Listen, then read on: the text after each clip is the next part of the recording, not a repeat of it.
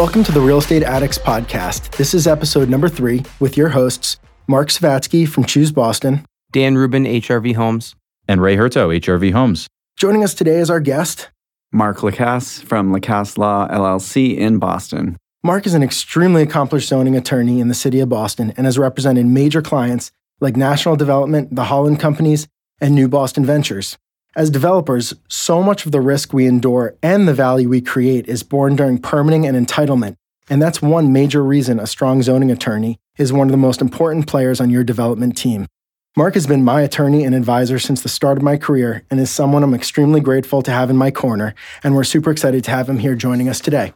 So, without further ado, hey, Mark, why don't you tell us a little bit about what led you into law and uh, specifically your practice based on zoning and real estate?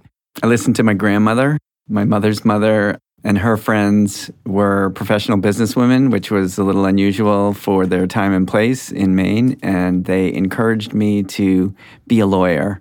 And as a kid, I had no idea what that even meant, but I sort of listened to them and took their guidance and uh, ended up going to college in Boston. And the rest is history, as they say. You grew up in New England? I grew up in Lewiston, Maine, and came to college and law school in Boston, and I've been here for 38 years. Where'd you go to law school? I went to Northeastern University School of Law and Northeastern University undergraduate, so I'm a double Husky. Awesome. All right. Excellent, yeah. So Ray and I are Huskies as Single well. Single Huskies. Yeah. pr- proud of my Northeastern. Love it. Do you think they're going to do well in the uh, NCAA? Probably No, not. not Mar- they're not gonna, not going to go very far in March Madness. Yeah, I'd love to see them, you know, gain more national prominence, but it's uh, it's an amazing school, and what what it has become is truly amazing. Did they still have co-op program when you were in school? Indeed, that's one of the things that drew me to it. Again, I was just this kid from Maine who was looking to go to college in Boston and discovered the co-op program and thought mm, that seems like a pretty good idea. You know, go to school and work in between and get paid while you're doing it. So it worked out well. Did you immediately practice real estate law outside of school, or did you start with something else? Did not do it right away. Uh, the first two years out of law school, I was a judicial law clerk. First, I clerked for the Massachusetts Superior Court. Then, the second year, I was a staff attorney at the state Supreme Court. Then, went to work for a firm that did litigation of all sorts and was thrown right into the frying pan of litigation of a wide variety of topics product liability, negligence, car accident cases, consumer cases, insurance cases, just a wide variety of litigation matters. And then one of my other areas of expertise, having clerked in the court system and worked at the Supreme Court, was appellate work. So I did over the years about 50 cases that went to the state Supreme Court and the state appeals court. So writing the briefs and arguing before the state's highest appellate courts. But in the midst of all that, you know, everyone does establish certain specialties within litigation. And I was the guy that did all the stuff involving condo buildings and disputes relating to condo buildings. And then that led to more, you know, the real estate type of litigation. And then I just burned out on litigation and banging your head up against the wall, which is what litigation is. And started to just literally turn myself into a land use and zoning attorney probably 15 years ago. So I've been practicing law for 30 years. So probably half of that was all the litigation stuff. And then the second half of the 30 years was morphing into what I do exclusively today. So, you take zoning work all over the city of Boston, but do you also take work or cases that are outside the city, just anywhere in the Commonwealth? Rarely, if ever, do I venture beyond the boundary of the city of Boston. I have for certain clients or, or certain connections, but by and large, I specifically focus my practice on the city of Boston. And is zoning law different or the way zoning cases are handled in the city different from the rest of the Commonwealth of Mass? Could not be more different. Boston is unique among the 351 cities and towns in the Commonwealth of Massachusetts. 350 cities and towns are governed by state law, Chapter 40A, which is the State Zoning Act. Boston is not. Boston is the only city and town in the Commonwealth that is not governed by Chapter 40A, which is the state law that allows cities and towns to make their own local zoning laws. Instead, Boston, not surprisingly, has its own state law that created the Boston Zoning Code, and then in turn, the Boston Zoning Code is created by this other body called the Boston Zoning Commission, not to be confused with the Boston Zoning Board of Appeal. And the Zoning Commission is like the city legislative body that makes zoning law in the city of Boston. And if you were to look at the Boston zoning code and compare it to any other zoning code for any other city or town, it is completely and entirely different. Can you elaborate on sort of what you mean by that? Like, is it more restrictive? Is it just the Wild West? What do you mean by that? Yep. So, perfect example is the way it works in Boston in terms of the granting of variances. In every other city or town, not just in Massachusetts, but land use law generally in every other state in the United States, it's a very basic principle of land use law that variances are the exception and not the rule. They are to be granted sparingly and only in unusual circumstances. And then you have Boston. Go to the Boston Zoning Board every other Tuesday, and there'll be 75 cases on the docket.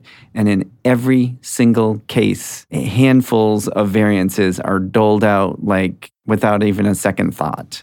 So in Boston, functionally the way it works is we do zoning by variance rather than the other way around. And that's significant and not known by many people who don't practice in other cities and towns. I served on two different zoning boards um, in the past. One stint I did on the zoning board in the town of Ashburnham, Massachusetts, which is in north central Massachusetts. I was on that zoning board for two and a half years. I had a house out there. That's why. And then I was on the zoning board of the town of Harvard, Massachusetts in Worcester County. Also had a house out there. Served as the chairman of that board for four years. So, you know, got to know suburban zoning very clearly and then came you know back into boston and, and, beefed up the practice and was just astonished at the difference between how it works everywhere else and how it works in boston do you think the city of Boston did that purposely, or do you think that they kind of created the zoning code a long time ago and they just haven't updated it, or is it a combination of both?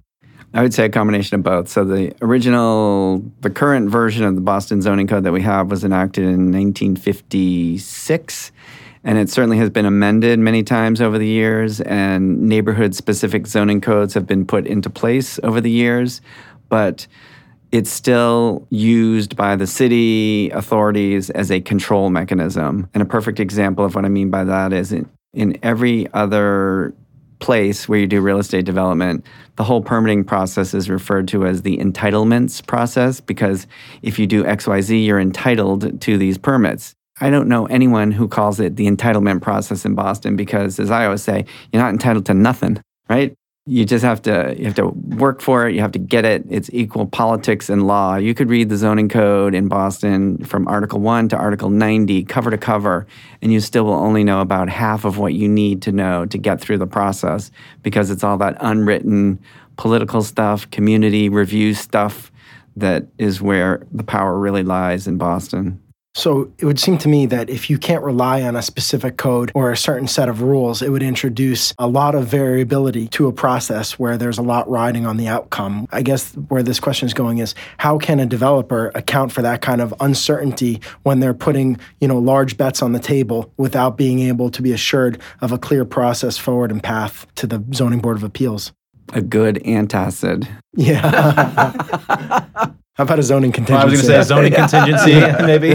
a zoning contingency will certainly help if your seller is willing to engage in that as part of your acquisition. Of course, that's the ideal scenario. Is that unless this happens, then I don't have to buy the property. But in the abstract, let's say someone already owns the property and they're undertaking this process. That's the part where you know an antacid is their, yeah. their only uh, remedy to the, the risk that is just baked into the process in Boston. I mean, how often does a client call you and say, I just looked at this parcel of land or this opportunity? What do you think my chances are? Yes, and they usually ask for their chances to be quantified in percentage terms, which I think is just number one, impossible to do and I won't do it because it's it's a ridiculous proposition. I'm not going to quantify something as you know, well, 60% chance of success here or 70% because it's meaningless. What happens if you're the on, on the short end of the stick, right? The better thing to do is assess how your case is likely to play out as compared to other similar cases. And how many clients end up calling you and saying, "Hey, I just bought this piece of land and I think I can put 10 units here." And I always answer that question the same way. It depends. But do you tell them you should have thought this through before you bought it or? Yes, but I also understand the current market in Boston is such that unless you act on property quickly, it's probably not going to be an opportunity that lasts very long. I think one other option is to underwrite the deal as of right. There are deals, although very few, which comply with all underlying zoning and do not require variances, or otherwise, maybe the existing use is actually compatible with what you're paying for the purchase price. Maybe it's a nice stand up double rather than a home run play, but it will work. I think that's one other mindset to look at a deal from. I guess, I mean, my question is how many lots in the city of Boston are zoning compliant? Probably 5% even if you look at a neighborhood that has a zoning code specific to the neighborhood and you look at the map and how they divvy it up 1f with an x you know number of thousand square feet for the requirement for that particular type of housing two family three family and most of the time what i find is that the minimum required let's say it's a 3f 5,000 zoning subdistrict, most of the lot sizes are nowhere near 5,000 square feet. So why the heck would they do that in the first place? Control. I mean, I think there's there's also an argument to be made that we have such an anemic shortage of housing in Boston that we need to increase the supply wherever we can. And so, so long as the use in the proposal sort of seemingly fits with the block and is isn't um, abhorrent to the neighbors and the rest of the community, let's support it and try to build more roofs over more people's heads to try to bring the price of housing down it would be nice if they took a lot of the ambiguity out of the process. it would, you know, do you like how the current process is set up? Or, I mean, obviously it keep, keeps you in business, but.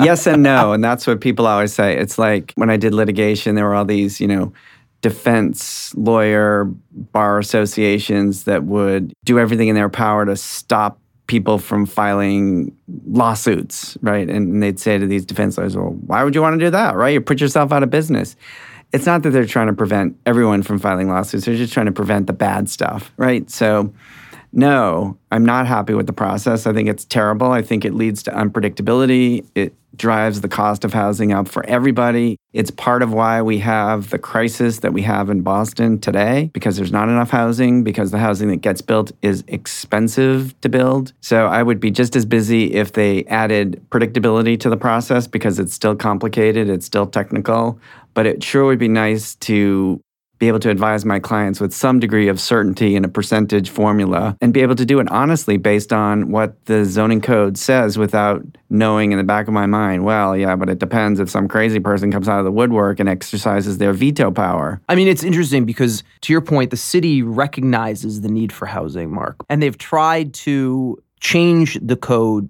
to create less of that ambiguity. Like in South Boston, they did this whole process to rezone articles article 68 right? article 68 they released it and then there was it was a shit show. The community freaked out and then they decided okay let's pump the brakes and then they enacted what we call now as IPOD. Right. The interim planning overlay district. Right. And if you look at the way interim planning overlay districts are supposed to work interim which means between two points.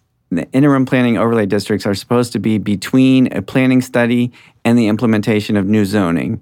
So you start with a planning study, knowing that you're going to change the zoning. So you put this brake mechanism into place in the interim of your new zoning. Then you put the new zoning into place and the IPOD goes away.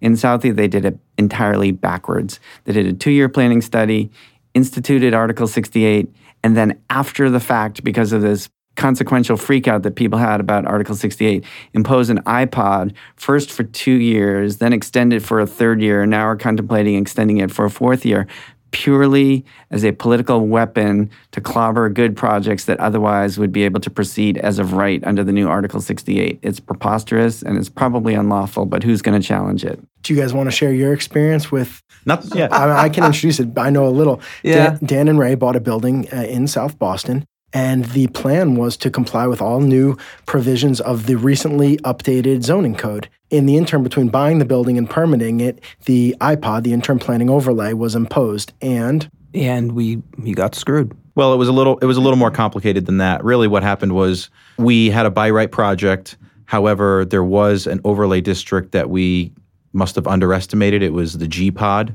so the Greenbelt Protection Overlay you District. Didn't, you didn't underestimate it.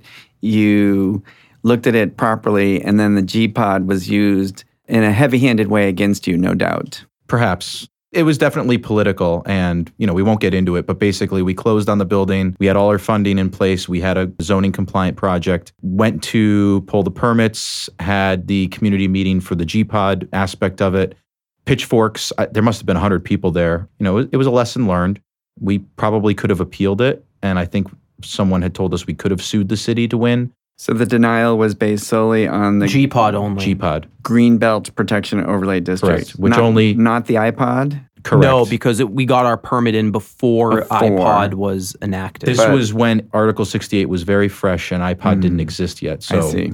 in So a way one we could might say- have caused it we could that one project because it had a lot of political clout behind it pushed to get IPOD enacted in Southie. And so we tried. So don't blame us.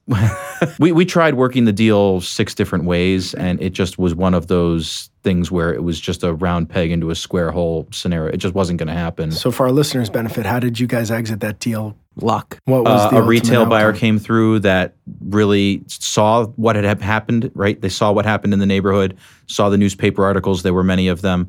They said, "This looks like a great house. I'd love to move into. Put a couple dormers on. Sure, It was a single family home that we were planning on tearing down and building a seven unit. five units. Did Oh, you lo- five unit. Did you lose your shirt? No. No, we we He actually he paid more than what we bought it for, shockingly, and he wanted to keep it as a single family because he just fell in love with it. So we were knock on wood, we were very, very lucky in this situation. we, we had some investors we had to pay back, so we took a little bit of a bath on it, but it could have been way worse. But since the Greenbelt Protection Overlay District is purely a mechanism that relates to protecting parks, what was the stated reason for the denial of your project based on GPOD? Well, what ended up happening was our process was that when we go to apply for the permits and we go to go for the variances, we also make sure that we aren't an historic building. So we filed that. Then they came back and changed their decision after they said it wasn't historic. They said it is historic and they cited a reason of excessive community interest, I believe, in the parcel. they had issued us our demolition delay approval, and then three weeks later, we got an amended demolition delay denial with that reasoning. Hey, let's back up a little bit. We talked earlier about showing up on a Tuesday at the Zoning Board of Appeals. How do you get to that seat at the Zoning Board of Appeals? What are the steps that it takes from acquisition to that moment where you're sitting in the chair in front of the board? How does that process go in the city of Boston? The starting point for any permitting process in Boston is filing an application for a building permit with our building department, which is called the Inspectional Services Department. The ISD examiners determine whether your project is compliant with zoning or whether there are any violations presented by your proposal. And if there are violations, which, as we know, is almost always the case for projects of any substance, you will be issued a zoning code refusal letter which you then appeal from that letter to the Board of Appeal, go through a community review process.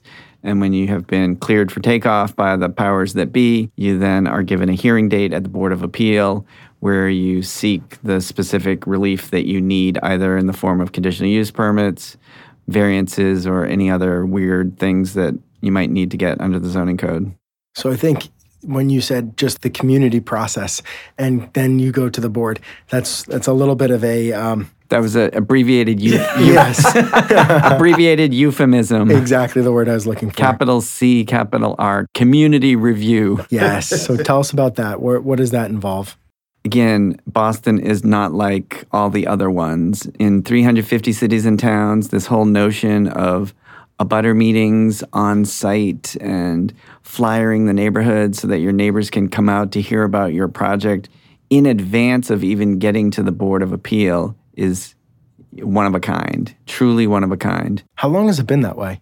probably since the early 90s. Ray Flynn, Mayor Ray Flynn, instituted the notion of local city halls and neighborhood participation and community involvement in these types of decision making processes. Then Mayor Menino continued the process and, if not empowered the neighborhood groups even more so. And now I think we're seeing a little bit of pushback from the current administration to some of the pull that these groups had in the past. How much clout do you say that these? It varies. It really it varies by neighborhood. It depends on the nature of what they're complaining about, whether it's reasonable or unreasonable in the eyes of the current administration, whether it's consistent with or contrary to current plans and proposals that are being put into place. So it um, it depends. So there's neighborhood associations for each sort of little district within the city. And then Sometimes competing and conflicting neighborhood associations. I had an issue with uh, which group was really the group in charge in Jamaica Plain recently and asked for a map of the neighborhood associations and got this map that had, you know, 10 different conflicting lines that crisscrossed and zigzagged over and across each other. And it's like, you know, you ask for a map of New England and you see Maine, New Hampshire, Vermont, Massachusetts, Connecticut, and Rhode Island, right? Everyone has a line, everyone has a border. Neighborhood associations, not so much. It's like a turf war. turf war of ridiculously gargantuan proportions. In the South End, I think there's 20 neighborhood associations. If you look at the map, this block and that block and this block and that block, it's just, it's turf war, tribalism, parochial narrow-mindedness at its worst. and do they each have their own hot button issues or would you say there's certain unifying themes? The one unifying theme with all these community groups in Boston, of course, is, you know, our good friend parking. I was going to say. That's a universal one. But then within each neighborhood, there are certain issues that might be unique to that neighborhood, but they're all by and large. You could put a blindfold on me and, you know, spin me around three times say, okay, guess which neighborhood you're in and listen to a community group. And I'd shrug my shoulders and say, oh, I don't know. I don't want us to come across as anti community group and anti zoning. That's kind of not what we're here for, right? So there is value in the process. I think what you're saying, Mark, is that maybe some of the attention and some of the focus has gone in the wrong direction. So, if in an ideal scenario, kind of where would you see the value from the community groups and, and what do you think really it should be if, if, if you could play mayor? Yeah. as a student of the law as a youngster and you know reading underpinnings of land use law super important serves vital important interests in protecting communities no question about it ditto for community review and input into decision making i'm a huge fan of democracy. Democracy works. Democracy is an awesome thing. My complaint lies more with the let's say disproportionate attention that certain segments of the community get or are given that seems not to be reflective of the community as a whole. And when that happens, I feel like democracy is not working. I think the perfect example we can go back to. So, the Alexandria Hotel on Mass Ave, a gorgeous building. Its original use was a hotel. It has existed in the past 30 years as probably the best example of a decrepit, rundown building in the city that everyone knows and wishes would be improved. So, Mark was the zoning attorney on this, uh, and congratulations, you guys got your approvals just this past week. But you talk about special interests and having a few voices that were trying to be fairly loud that didn't necessarily represent the overall good for, for everybody. For sure. In fact, I introduced that project to the BPDA Board of Directors by noting that it was perhaps the most famous neglected building in the city. And I got five affirmative head nods from the board members. They, they got it, they knew exactly what I was saying. And that points precisely to the disproportionality issue I was talking about. We were told by the South End Landmarks planning person that he had received 100 emails in support of the project and four in opposition. But I could tell you who the four were because this, they're the same four people that showed up to all the meetings and stood up in the back of the room and thought that if they shouted louder than everybody else and made a bigger stink than everybody else, that somehow that would carry the day. It didn't. What was their reasoning for not wanting? It's too tall, it's too ugly, it's not the right architecture, it's not the right use, it's not good for the community, it's not you you name it. Parking is a problem, it's going to drive businesses out of the neighborhood. Everything that it won't do is what they said was the problem. And they had facts and data to back this up, of course, right? Yeah, not n- none. I mean, they even claimed that the building was in terrific shape and could be saved, and that there's no need to do what these developers were proposing to do, which is you know remove the interior of the building and create a new steel structure behind the historic facade.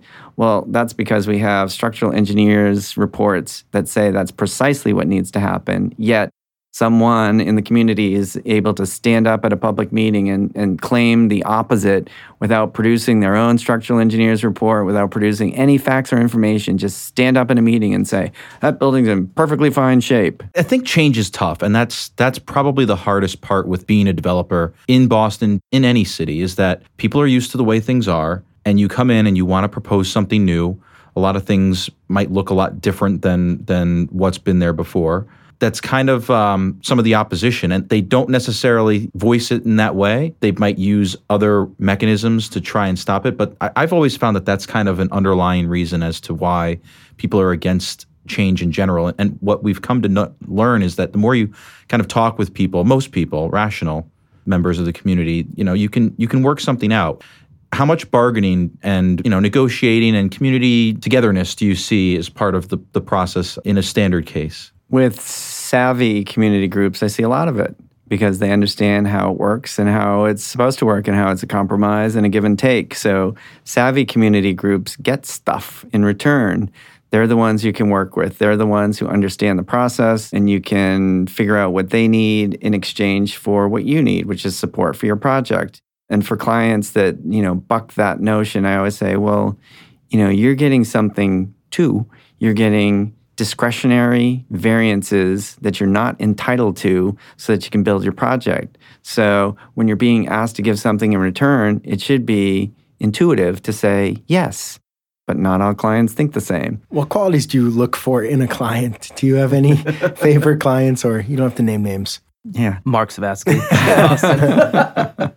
well, I guess I've been doing this for 30 years. So I've certainly, you know, seen and, and done lots of things with many different kinds of people.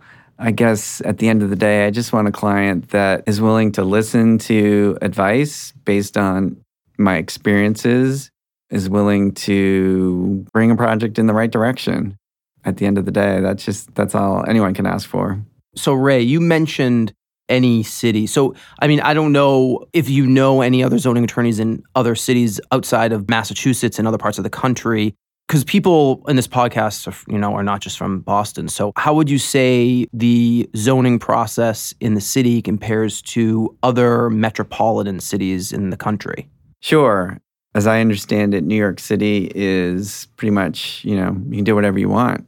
That's why they have so many buildings the size that they do that it's a lot easier to build tall buildings in new york city without regard for things like floor area ratio and all the other things that jam us up here in Boston. So, New York City is a growing city, will always be a growing city. There's 12 plus million people there. They figure out how to pack more people in and build more buildings and, and keep doing it every year.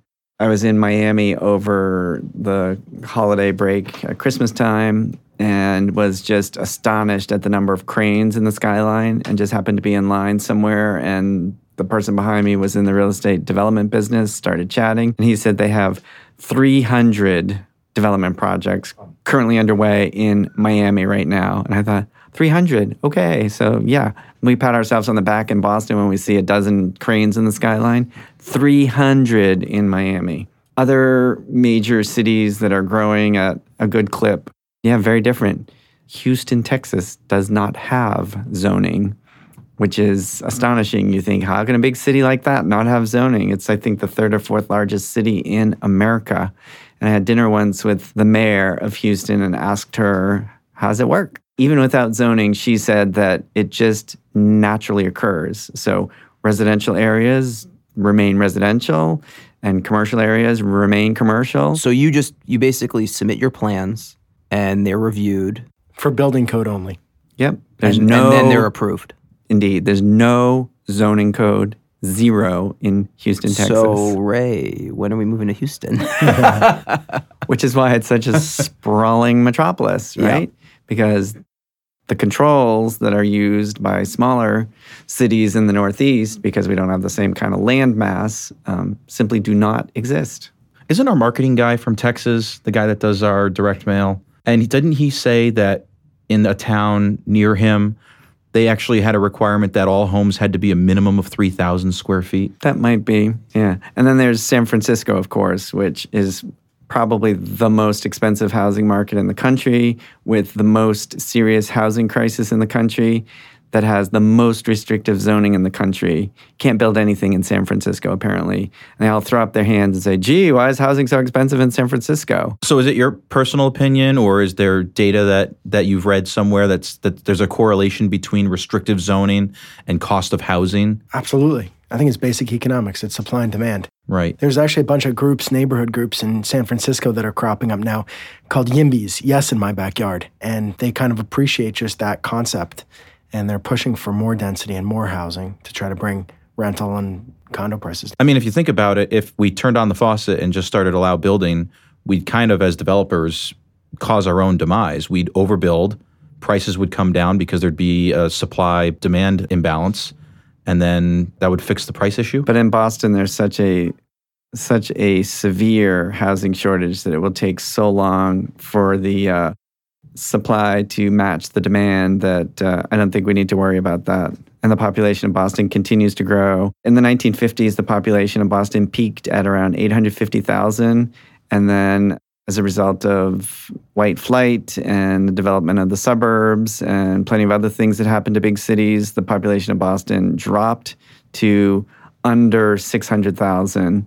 And then, since 1980 ish, the population of Boston has continued to grow every year. And since 2000, it's continued to grow at an even faster clip.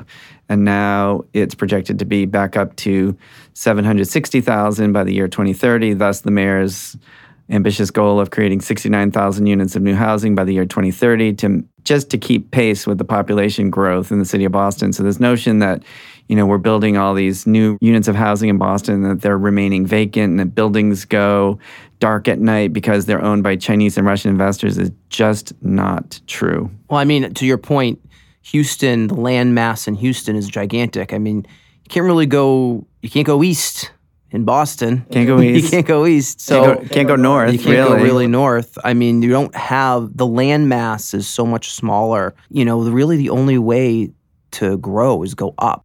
in the central core of the city. But if you look at some of the outlying neighborhoods, there's plenty of land. Yeah. You know, go to the top of the Prudential building and gaze to the western neighborhoods, and there's a lot of room. But a lot of those perimeter neighborhoods, like quote unquote suburban feel, and they're, it, they're, you know, there's been a lot of pushback in terms of increasing the density in those neighborhoods. For sure. How much of your advice as a zoning attorney do you think is less legalese and more just good practical wisdom based on experience and almost like being a psychologist? I think getting through the process is more like being a licensed social worker. You have to manage anxieties and fears and all those kinds of things that come up in the process. And then the legal nerd stuff comes in, you know, with the written decision of the board and, you know, preparing the documents, preparing agreements with the Boston Planning and Development Agency. That's where it's it's purely legal and but the process itself is by and large um, more like being a therapist. So has that Alexandria Hotel project been the most challenging project you've ever come across, or do you have another? I wouldn't say the most challenging. Um, it was certainly an exciting project because of its prominence. It was an eight and a half month approval process, and for about seven and a half months of that, it was a pure love fest. We put on our our presentation probably you know 30 times and every single time it was super well received with nary a whisper of opposition and then just at the end we had this resurgence of not resurgence a, a surge of last minute opposition trying to derail the project every way that they possibly could think of but made it to the BPDA board and got unanimous board approval last Thursday evening Congrats.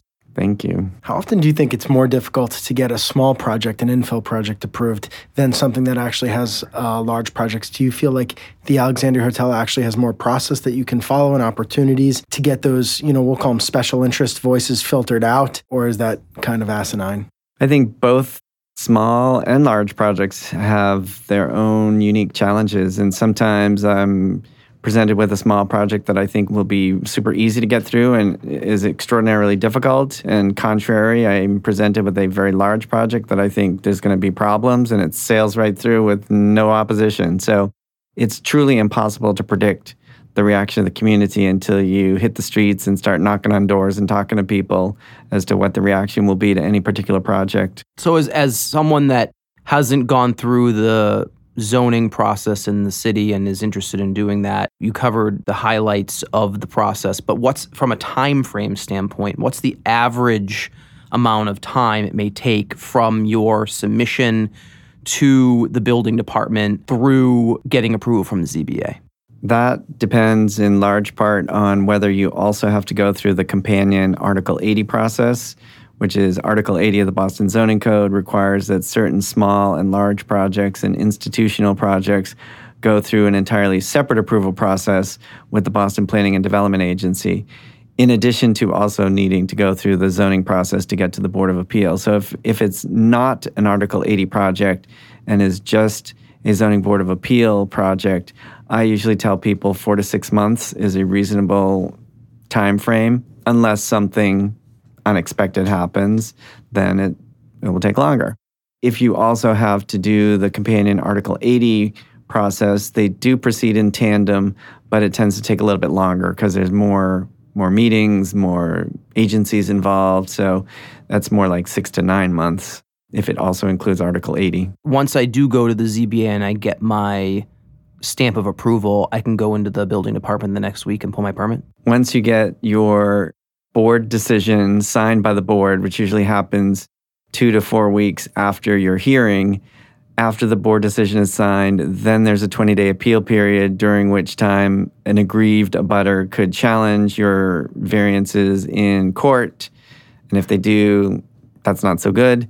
Um, but if they don't, yes, you can get your building permit after the 20 day appeal period has run. Dan, I think you were talking about last year you went to an event out in Denver and you met somebody who works out of DC. And he was saying that you can go in and get your permit immediately. But then the second anybody complains, they come in and they can basically they give you a stop work order, a mandatory 30 day stop work order, and it can keep happening. It seemed like what he was telling me was the process was backwards, where it's like really easy to get your permit, but then once you start work, when people start to complain after you start the work, then they make you stop and then go through more of the neighborhood type process, which seems horrendous, backwards, and very, very aggravating to me. And I'm told that uh, although Chicago is a phenomenal city with phenomenal architecture and lots of big buildings, that the political portion of the process in Chicago is unrivaled. I think as developers, we just want consistency. We just want to know what to expect. I mean,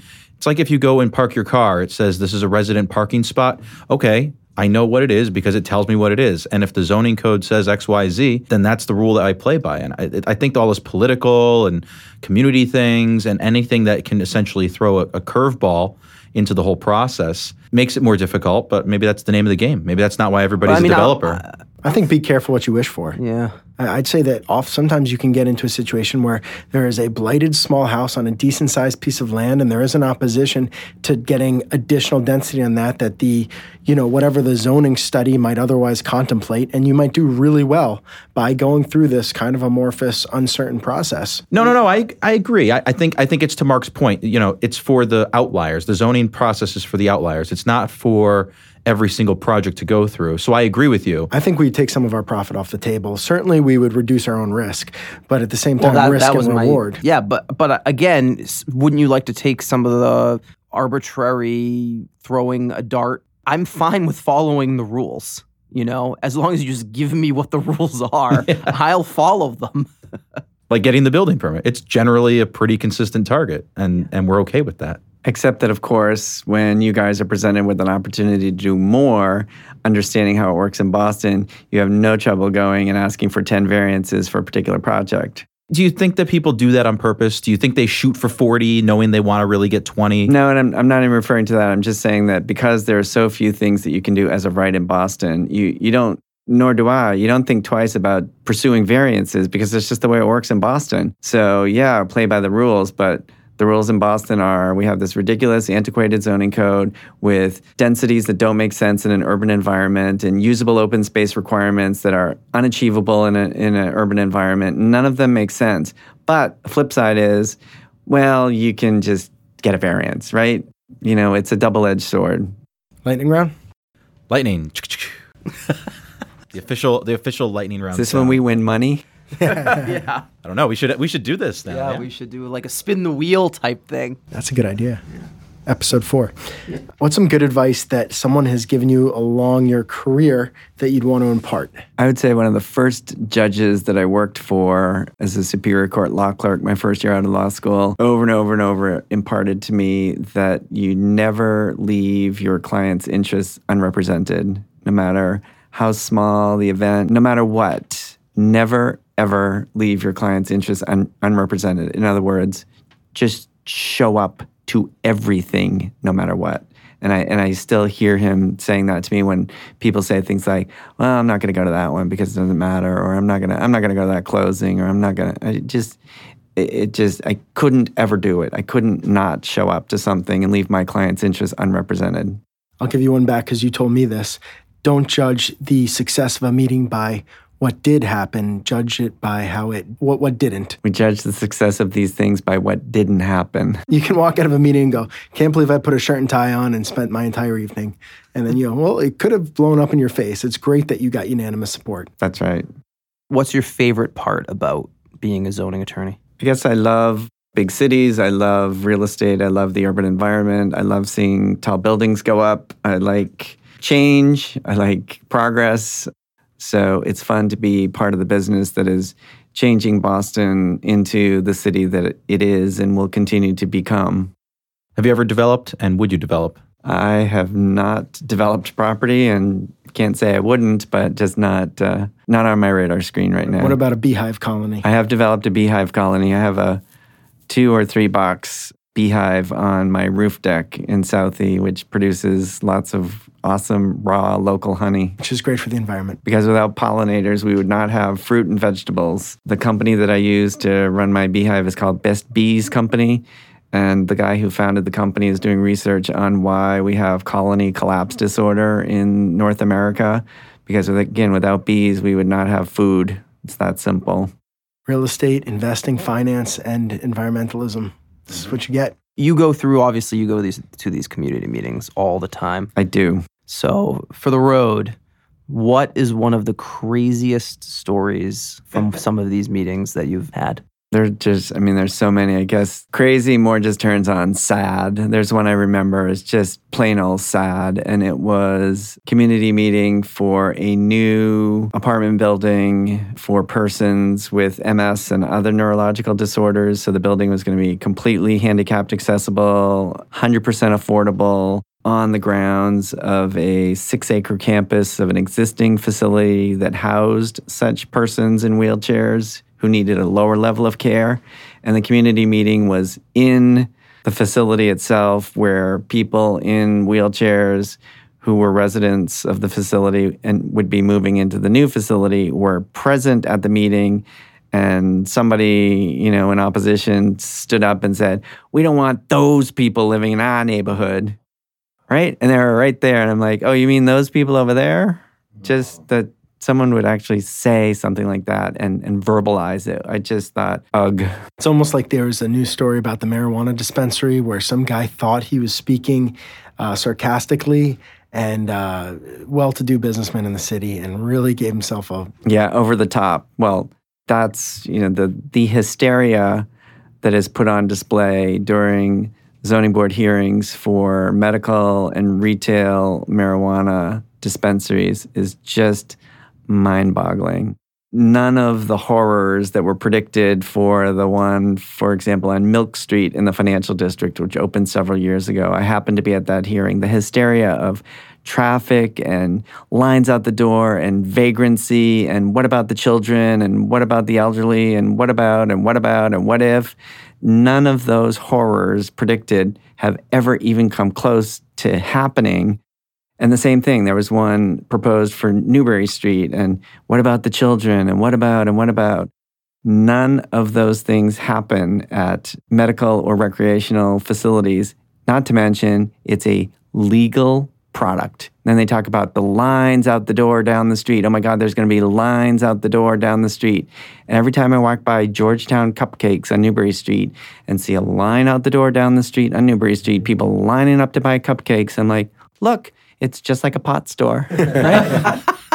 Just going to say downtown financial district during lunch. Yeah, there's lines everywhere. but there's no hysteria about the cupcake store. So now, now I turn it around. Now I say of marijuana retail stores, I'm like, they're selling a legal product, just like cupcakes. If someone wants to get in touch with you, if someone wants to reach out, how can they do that? They could call me at 617 605 2767 or shoot me an email, M-A-R-C at L-A-C-A-S-S-E-L-A-W dot com.